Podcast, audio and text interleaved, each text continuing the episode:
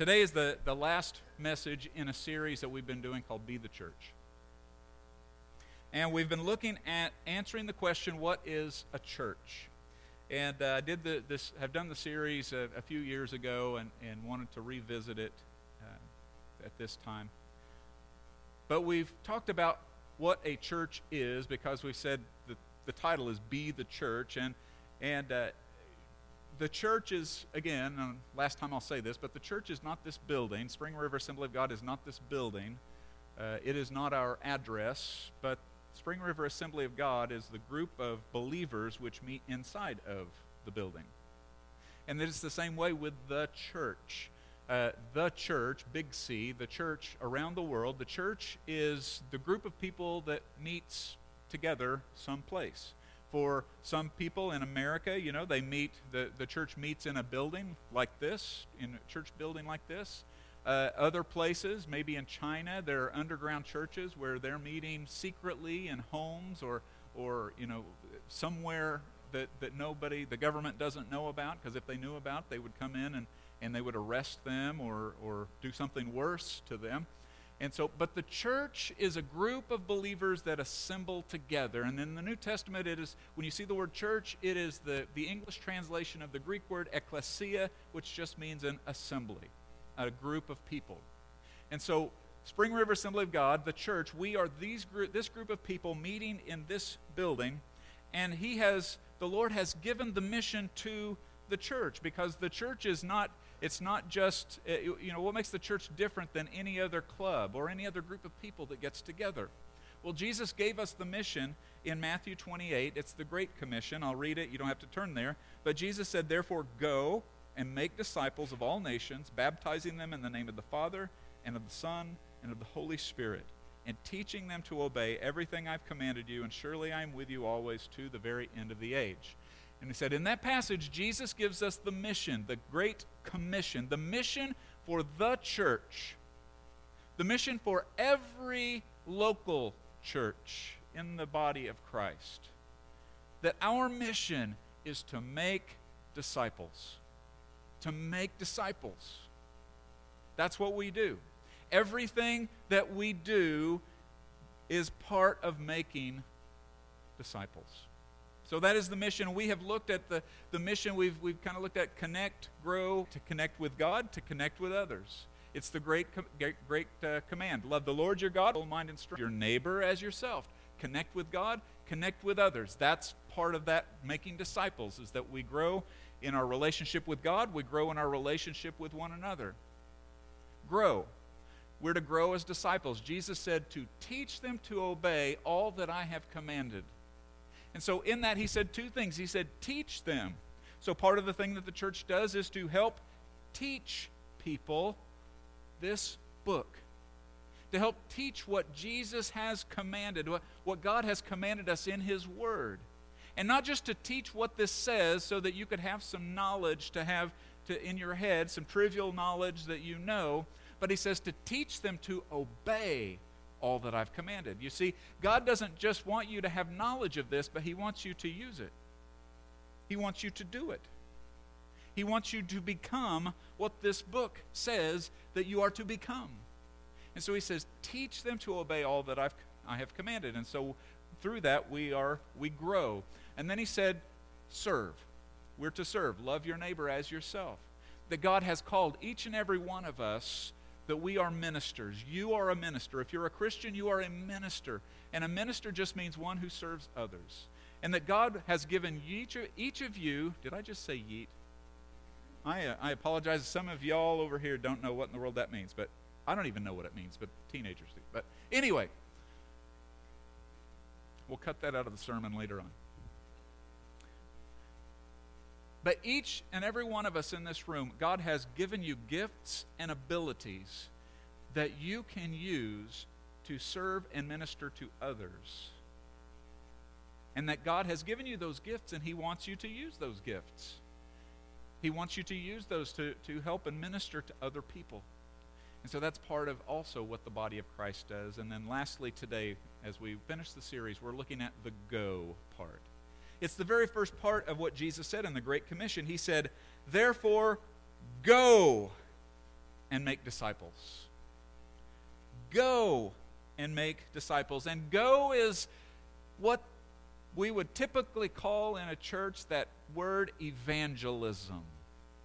Evangelism. Now, when I say that, some of you just started getting sweaty palms because you thought that we're going to, okay, we're going to hand out tracts and we're all going to go this afternoon and we're going to knock on doors of people you don't know. Some of you got a little scared about that, maybe. Some of you, you're like, I don't even know what you're talking about. But Jesus said that we were to go because you see, the church was not supposed to camp out in a building and wait for people just to show up, but God has called us to go and reach the people that are lost and don't know Jesus. Let me, let me personalize that. Spring River Assembly of God. God did not call us to come and camp out in this building and hope that people come into this building and stumble into this building someday. But He has called us to leave this building today and go bring people in here. He's called you to go out of this building, to find some lost people, and to bring them in here. He's called you to do that. You go, I'm not an evangelist, I'm not a pastor. God has called you. He's called me. I'm part of that too. He's called all of us on this mission to go and to teach people and to tell people about Jesus and to bring them back here. That's all of us in this room. If you're a Christian, He's called us on that mission. Evangelism's focus is on those who are not yet part of this church. Evangelism is, is the call to, to reach people that aren't yet a part of the kingdom, not just our church, but in the world. That's what evangelism is to, to, to reach people who are not yet part of the kingdom of God. Let me ask you a couple of questions as we start here. How many of you believe that heaven is real? Yes, yes, heaven is real. How many of you believe that heaven is a place where you want to be one day? Yes, we even sang about it early. There'll be no sorrow there. We, right? We sang it. What a day that will be. Right? We, we sang about that. How many of you believe that Jesus is coming back soon? Yes. How many of you believe that hell is real? How many of you believe that you don't want to be there? How many of you believe that you don't want your loved ones to be there? Here's the truth. And many of you know this. But we believe that anyone who has not accepted the finished work of Jesus Christ, that unless they accept Him before they take their last breath on this earth, they will not be in heaven. And that they will spend an eternity of suffering in hell. That's truth. Even if you go, well, but but what about the nice people? What about the what about the really nice people? I mean, they're really good people. They're really sincere people that Jesus said, "I am the way, the truth and the life." And a few people, the, the nice people come. He says, "I am the way, the truth and the life, and no one comes to the Father except through me." I didn't say that. That's what Jesus says in John 14. One study talking about death, let me talk about death for just a second. One study says that there are in the every uh, it, uh, about death that in the world that there are 56 million deaths every year. 56 million people die in the world every year. 3 million every year die in the United States. There are 153,000 deaths every day. There are 6,390 deaths per hour, 107 deaths per minute, 1.78 deaths per second.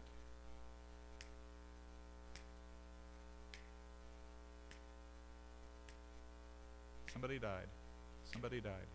Somebody died. Somebody died. Somebody died. Somebody died. While I preached this message this morning, I mean, in the next minute, there are going to be 60 people close to 60 people that die. I mean, every, and of all of those people that are dying, all those 1.78 deaths that are happening every second, how many of those are going to go to heaven? How many of those are going to miss heaven of those 1 point, every 1 point, or 1.78 deaths every second. Why is evangelism important? Evangelism is important because if there is no evangelism, if the church doesn't get outside of the walls, if the church doesn't get outside of, of, of the, the, what they're doing inside of the building and doesn't go and reach people for Christ, then the kingdom of God is not going to grow. What is going to grow is the amount of people that spend eternity in hell. That's reality. That's truth. It's a sobering truth. If the church doesn't continue to grow, the church will die. Now, the church will never die, but it certainly will not grow. Look with me into two passages and that I want to look at that uh, 1 Corinthians chapter 3 starting in verse 5 and this is what Paul says. 1 Corinthians 3 verse 5 he says after all he says what after all is Apollos? And what is Paul? Only servants through whom you came to believe. As the Lord has assigned to each his task I planted the seed Apollos watered it but God made it grow so neither he who plants nor he who waters is anything, but only God who makes things grow. The man who plants and the man who waters have one purpose, and each will be rewarded according to his own labor. For we are God's fellow workers. You are God's field, God's building. So Paul says, I watered, or he says, I planted the seed, Apollos watered it, but God made it grow. We'll come back to that. Mark chapter 4 familiar passage, familiar story, familiar parable that Jesus teaches, the parable of the soil.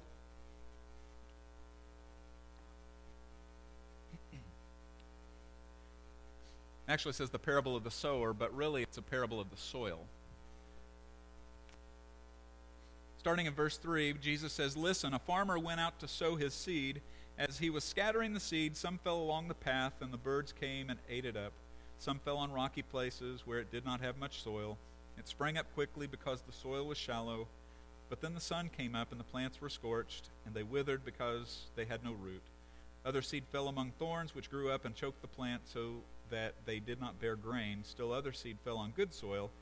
It came up and grew and produced a crop, multiplying 30, 60, or even 100 times. Let me read that verse again. Still other seed fell on good soil. Say good soil. Still, other seed fell on good soil, and it came up and grew and produced a crop, multiplying 30, 60, or even 100 times. Skip down to verse 13. Because the, the, the disciples are trying to figure out what in the world Jesus is talking about. Verse 13 Then Jesus said to them, Don't you understand this parable? How then will you understand any parable? The farmer sows the word. Some people are like seed along the path where the word is sown. As soon as they hear it, Satan comes and takes away the word that was sown in them. Others, like seed sown in, on rocky places, hear the word and at once receive it with joy. But since they have no root, they last only a short time, and when trouble or persecution comes because of the word, they quickly fall away. Still others, like seed sown among thorns, hear the word, but the worries of this life, the deceitfulness of wealth, and the desires of other things come in and choke the word, making it unfruitful. Others, like seed sown on good soil, say good soil Others, like seed sown on good soil, hear the word, accept it, and produce a crop 30, 60, or even 100 times what was sown. Whenever you're going to plant something, and I am not a gardener, I am good at killing plants. Although I did keep the one in my office alive for several years, right, Leah? And then until it died. But it, the soil is very important to a seed growing. The, the seed is, uh, the, the, ground is very important uh, for, for the plant's health.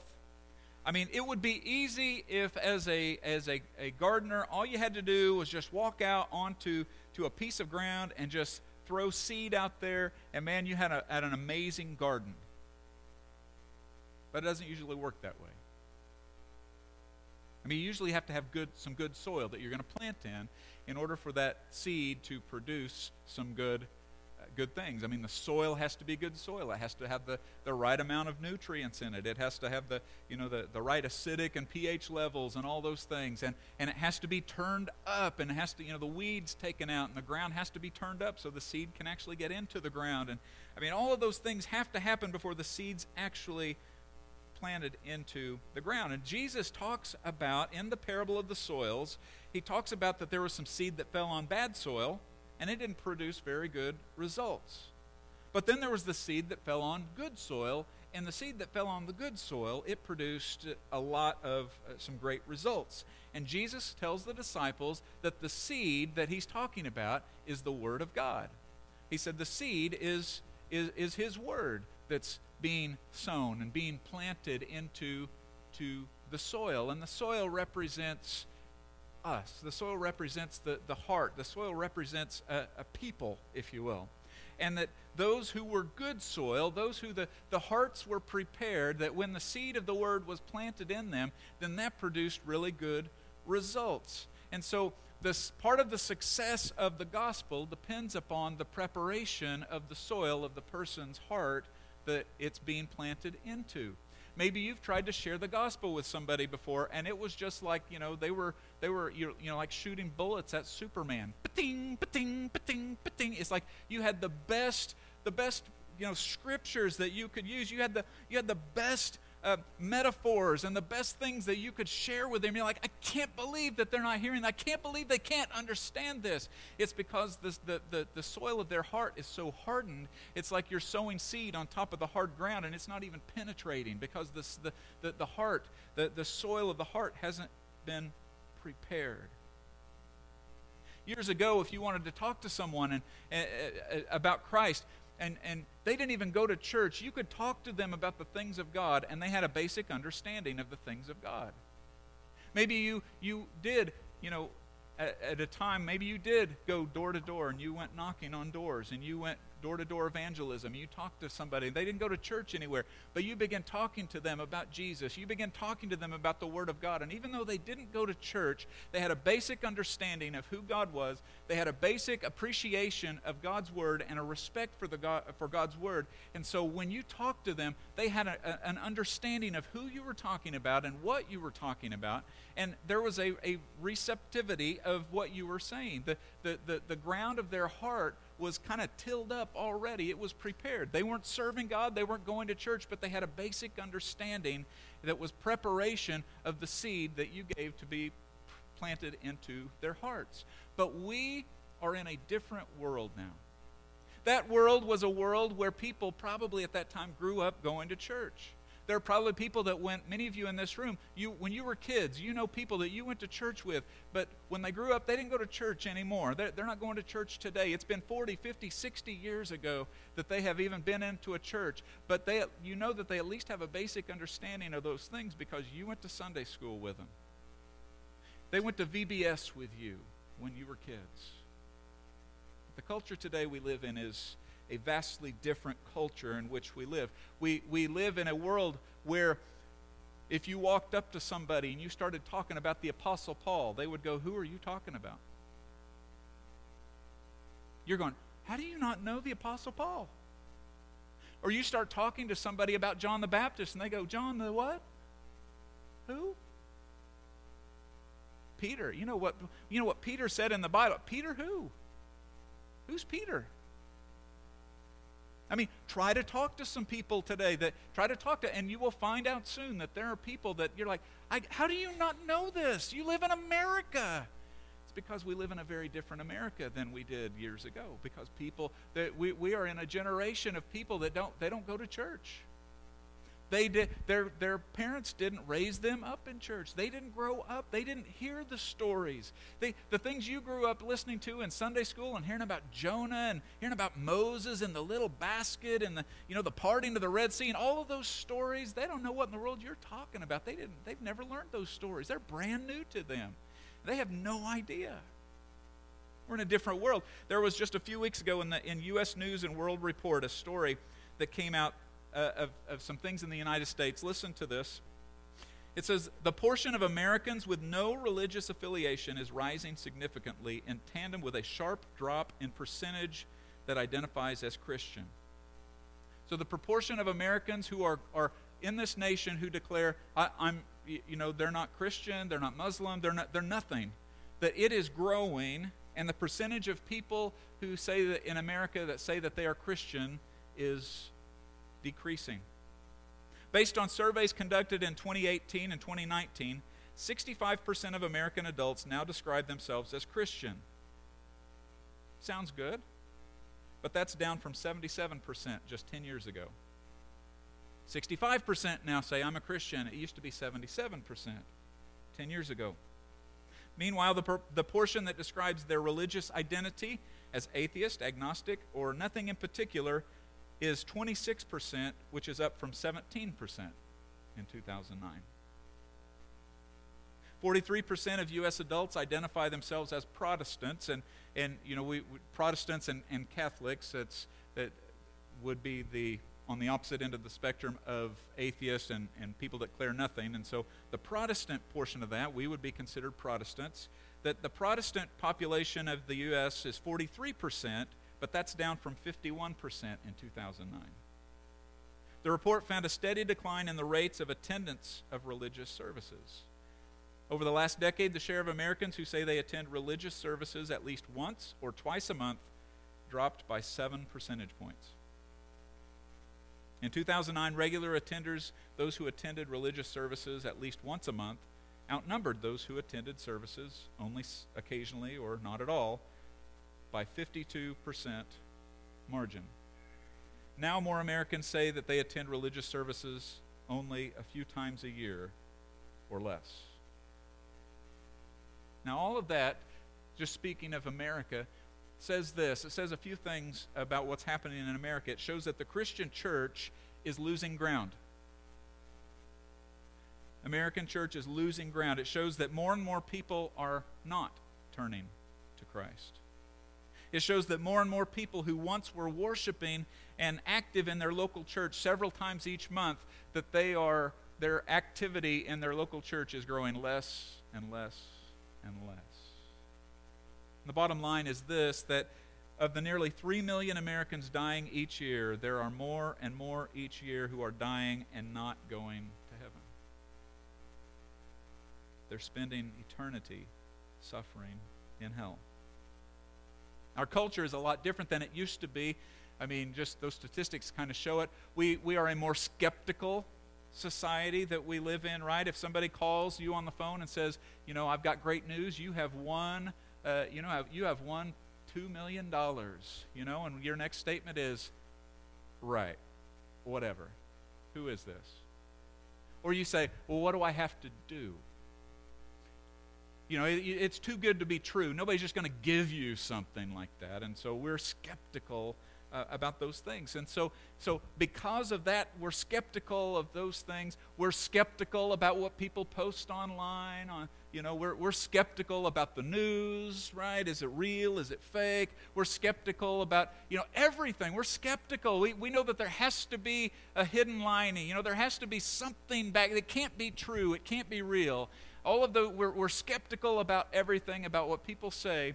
And so then, when we try to tell people about Jesus, they take that skeptical attitude and they bring it right in when you're trying to tell people about Jesus. They go, Yeah, right.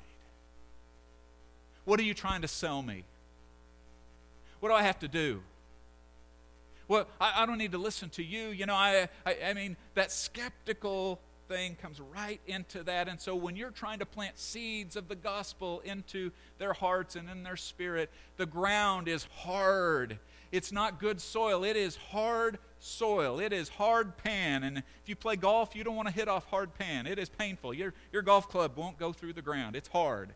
And people's uh, hearts are like that. It's hardened. It's been hardened by, by other by Christians in the past that have hurt them. It's been hardened by, by you know, pastors in the, in the news that have fallen from grace. It's, it's hardened by, by coworkers that they've had that said they were Christians and they, they were awful and they, they treated them horrible. They, they're, they're, they've been tainted by, by all of those things and they bring that in and their hearts are hardened and you're trying to share the gospel with them and their hearts are, and it's like steel trying to plant seeds. So if we're going to plant seed in 2019, we have to prepare the soil. And preparing the soil takes time. It takes hard work. Maybe harder work than it used to. So, real quickly, let's see, my notes still say that I've still got another 35 minutes to preach, so I'm good. And uh, I wish I wouldn't have changed that clock because it would still be. Well, no, it'd be 1 o'clock, so never mind. Forget that. Forget that. So, how do you prepare the seed? Real quickly, a couple of things. How do you prepare the soil? If you're gonna, if we're gonna tell people about Jesus, how, how are we gonna prepare the soil? Number one, pray. Pray. We need to begin praying for people.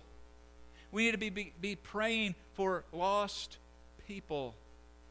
We need to be, be praying for opportunities to share the gospel, opportunities to invite people to church, opportunities to, to talk to people about Jesus, opportunities to pray for people, opportunities to, I mean, all of those things we need to begin praying, praying for the boldness to talk to people about Jesus.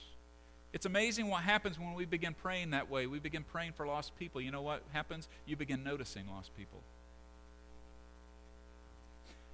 See, most Christians are more concerned about their own spiritual life than they are about saving other people. And so they don't pray about other people. We don't even notice it. You ever notice how when you buy a new car, you notice that everybody on the road has one of those too? But before you bought that car, you never noticed it before? They were always there. You just never noticed it. But then all of a sudden, your mind, your, your eyes are focused on there. That's what happens when you begin to pray for lost people. You begin to notice lost people. So we need to pray. Secondly, live a life worthy of Christ. Bottom line, be a godly example. You have to be perfect? No, we don't have to be perfect. But be an example. Be an example. Be different. You know, at, at, at work, don't tell people you're a Christian, live it. In the neighborhood, don't tell people, I'm a Christian, I go to Spring River Assembly. Live it. Live it. You won't even have to say anything. They'll know. When you talk different, you act different, people will know. People will know that you are different. Be an example. What you're doing is you're preparing the soil of somebody's heart so that when you do talk to them about Christ, they're not going, oh, yeah, you're one of those Christians that preaches one thing and you live another one. No, they have seen your life, they have watched you live. They know there's something different about you. You're preparing the hearts of them before you ever say anything. Serve. Third, serve people. We talked about ministry, but serve people. There are things that as a church that we do to, to serve. Talked about a couple of those. We did, we've, for the last couple of years, we've taken a Sunday to go into our community and to we join with other churches and, and mow and, and things. And we, we've done that uh, to serve our community. Why did we do it on a Sunday? We could do it another day. Why did we do it on a Sunday? Because we want to show the community that you matter so much to us that we're willing to take a day off of our building to go and show you that we care about you. Right? We, as I, I said earlier, we, we take cookies to the law enforcement. We, we take and, serve, serve them. We had last year, last year we had our first Heroes Day. Our, our next one, by the way, is going to be in January. We're doing another Heroes Day in January. What is that? That's an opportunity for us to show people that aren't yet here hey, we care about you. We, we love you. We care about you. We, we're, we're serving you. We're, we're giving you something because so many people think that the church, they just want our money. They just want us. They just want, you know, they, they want something. We're saying, hey, we're, we're showing you. We love you. We, we're, take these cookies. We're, we're serving you. What is that doing? It's helping to break up the hard ground of people's hearts. It's helping to, to, to break that ground up so that, so that it can help break the stereotype that people have of Christians and that they have of churches. And just as a church, we can do those things. We're looking for other opportunities to do that, but you can do that uh, individually as well. There may be somebody at your, at your work that you've been, you've been praying for. You've been wanting to invite. You know that they're not going to church anywhere. You know they're not serving God. You're looking for an opportunity to talk to them. And maybe there is something that you can do. Maybe bringing them cookies. I don't know. Maybe you know it's their birthday and you give them a birthday card. I don't know. But something that you could, could do to help them. Or you hear, you hear them, oh, you overhear them talking about how, how you know that they're, they're having some problems in their family and, and they're not able to afford, you know, food or something, and you show up with dinner. Like, man, why did you do this? I just want you to know that we care about you. What are you doing? You're breaking up the hard ground of their heart. You're preparing the soil. So then, when you plant the seed, the soil is ready. And so we plant the seed. How do you plant the seed? Paul talked about in 1 Corinthians, he said, I planted the seed. I planted the seed. Now, when we think of Paul, we think of, you know, like a, a, Billy Graham crusade, right? He just swings into town and he does his crusade and he goes on to the next town and everything. But the Apostle Paul, he spent a year and a half in Corinth. He spent a year and a half in Corinth working as a tent maker. He was working next to people. He, he spent time with them in their community. He, he didn't just, just come through and, and leave, but he spent time with them. He built, he built relationships with him. All the while he's building relationships, he's breaking up the ground, opportunities to plant the seed. To plant the seed. So when, when people have, have, you know, you've been praying for somebody, they have seen the way that you're living your life. And, and you know what? You, you mess up, you say, you, they see you mess up, you say, oh, man, man, I messed up. I, man, I know God doesn't want me to do that. And they see that, you know, you're not perfect, but that, you know what, your desire is to follow God and, and to live that way. They, they've seen you live your life. They've, they've heard you talk differently, you act differently, all of those things. You've been You've looked for opportunities to love on them, to serve them, to, to, to help them with things. And then you talk to them about the Lord. Maybe they say, Why are you doing all this stuff? Why, why, are you, why do you act differently? Why is it when I'm, you know, I'm hurting or something, you come over, you ask if I could, you could pray for me, and, and when I'm, you know, my, this is going on in my family, and you, you come by and you drop a dinner off. Why, why are you doing all of this stuff? Boom, opportunity to plant seed opportunity to plant seed because of all of the work that you have put into doing that. You've prepared the seed, you've prepared, prepared the soil. You have an opportunity to talk to them about the Lord, or you have an opportunity to invite them to church. Lastly, Paul said, because sometimes you do that and you're like, all right, you ready to accept Christ? No. Oh, and you might, your first instinct might be to, man, I messed up. I didn't say the right things. You know, I guess I just give up. No. If you're a gardener, when you plant the seed, you cover up the ground and you pour water on there, do you stand back and go, all right, where's the fruit? Uh, I guess I'm just not a very good gardener. No, what do you do the next day? water it. What do you do the next day? Oh, there's a weed. Water it. We get enough sunshine? Yep. You keep doing that. What happens eventually? It starts poking its head through the ground. Sometimes you got to keep watering. So you've asked somebody to church, you, you've talked to them about the Lord, they haven't said yes to Jesus yet. What do you do? You keep doing what you've been doing. You keep praying. You keep uh, serving them. You keep living, being a good example in front of them. You keep trying, you keep inviting, you keep talking, you keep doing all of those things. You keep doing that, and eventually, eventually, pokes through the ground. Eventually, grows.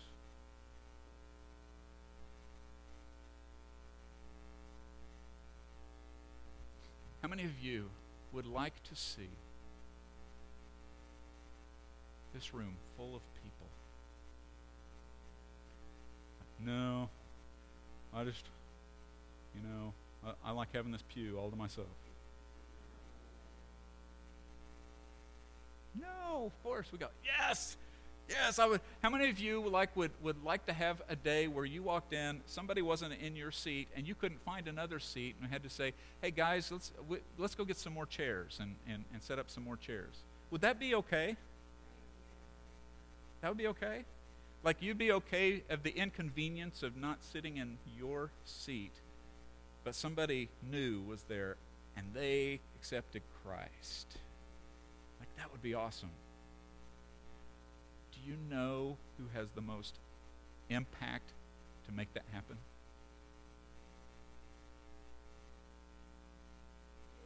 You. You. Did you know that people will come to a church for a little while because of the worship, will come to church for a little while because of the preacher, but they will stay because of the relationships that they have with the people. So when you're doing all of that work, when you're doing all of that energy to break up the, the, the soil in people's lives, and you've, you've put you, what you're doing in that, you're investing into a relationship with them, and you invite them to come, guess what? They're more likely to, to come. They're more likely to stay because they have a relationship with you. Will they like the worship? Will they, yeah, will they like the preacher? If he stops preaching so long, maybe. But you weren't supposed to laugh at that. But it's all of our responsibility, all of us. Mine too. It's not, Dennis, that was a little too loud. It's not just me up here going, you knuckleheads, you. No, it's, it's my part too. I have to do it too. But imagine if every single one of us in the next year invited one person. We, we invested into the life of someone. We, we loved on, we showed Christ to them. We prayed for them. We, we invited them and they, they came to faith in Christ. One, one person, man, we would, we would double. And it's not just about, hey, let's see what we can do to get more people in here. Souls. Souls people that don't know Jesus. There are so many people in our community, they're not going to church anywhere. It's not like they're, they're, eh, they're not going to church anywhere. But why can't why, why not us ministering to them? Why not us reaching them? Why not us going and reaching them, ministering to them? So that we can help make disciples. And in the process of making disciples, we grow as disciples. It all works together. So let me, as I close, encourage you, encourage us this week. Now, I know some of you are like, I don't even have any non Christian friends. I know. That might mean that we might have to start looking for ways that we could make friends. We might be able to, might have to look and see other places. You may be retired and you're like, well, I don't have coworkers to do that. There might be other places. When you go to Walmart, do you look for people? There's a lot of people that need Jesus at Walmart. Just saying. So let me just pray over us because all of us, we need to look, be looking. We need to be looking for opportunities. Looking for opportunities. Father, I thank you, Lord, for that somebody was willing to take the time to talk to me. That somebody was willing to share Christ with me. That somebody was willing to invite me to church. That somebody was willing to you know, to do that, and probably so many in this room that could probably say the same thing that would say, Thank you, Lord, that somebody took the time to pray for me, to, somebody took the time to invest in me.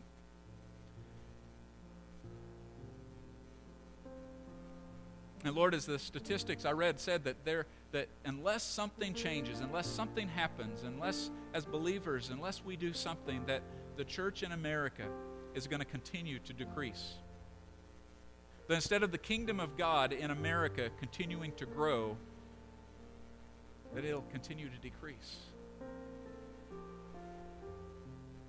And God, that it was always your plan. You said that it, you were not willing that any should perish, but that all would come to repentance. It's your desire that every single man, woman, and child would turn their lives over to you and accept the free grace and the free gift of salvation from you. But just as Paul said to the Romans, he said, How will they know unless someone goes? How will they know unless someone goes and preaches, unless somebody goes and tells them about Christ? How, how is it somebody how are they going to know about Jesus unless somebody tells them? My God, you have given us the opportunity. You've given us the command to go into all the world and make disciples. You told us to go. So Lord, would you help us? Help us this week as we leave here today that maybe we just begin praying. Lord, help us to see the world around us. Help us eh, Lord, if there's somebody that needs you, Lord, help me to see today how I could minister to them today. Lord, help us to begin to see. And then, Lord, help us to have the boldness the boldness to, to serve people, the boldness to invite people, the, the boldness to talk to people about you, so that the kingdom of God in southeast Kansas would grow not for our glory, but God, for yours. God, we're just thankful that we have the privilege to be part of, God, what you want to do in this area. And so, Lord, help us this week. In Jesus' name, amen.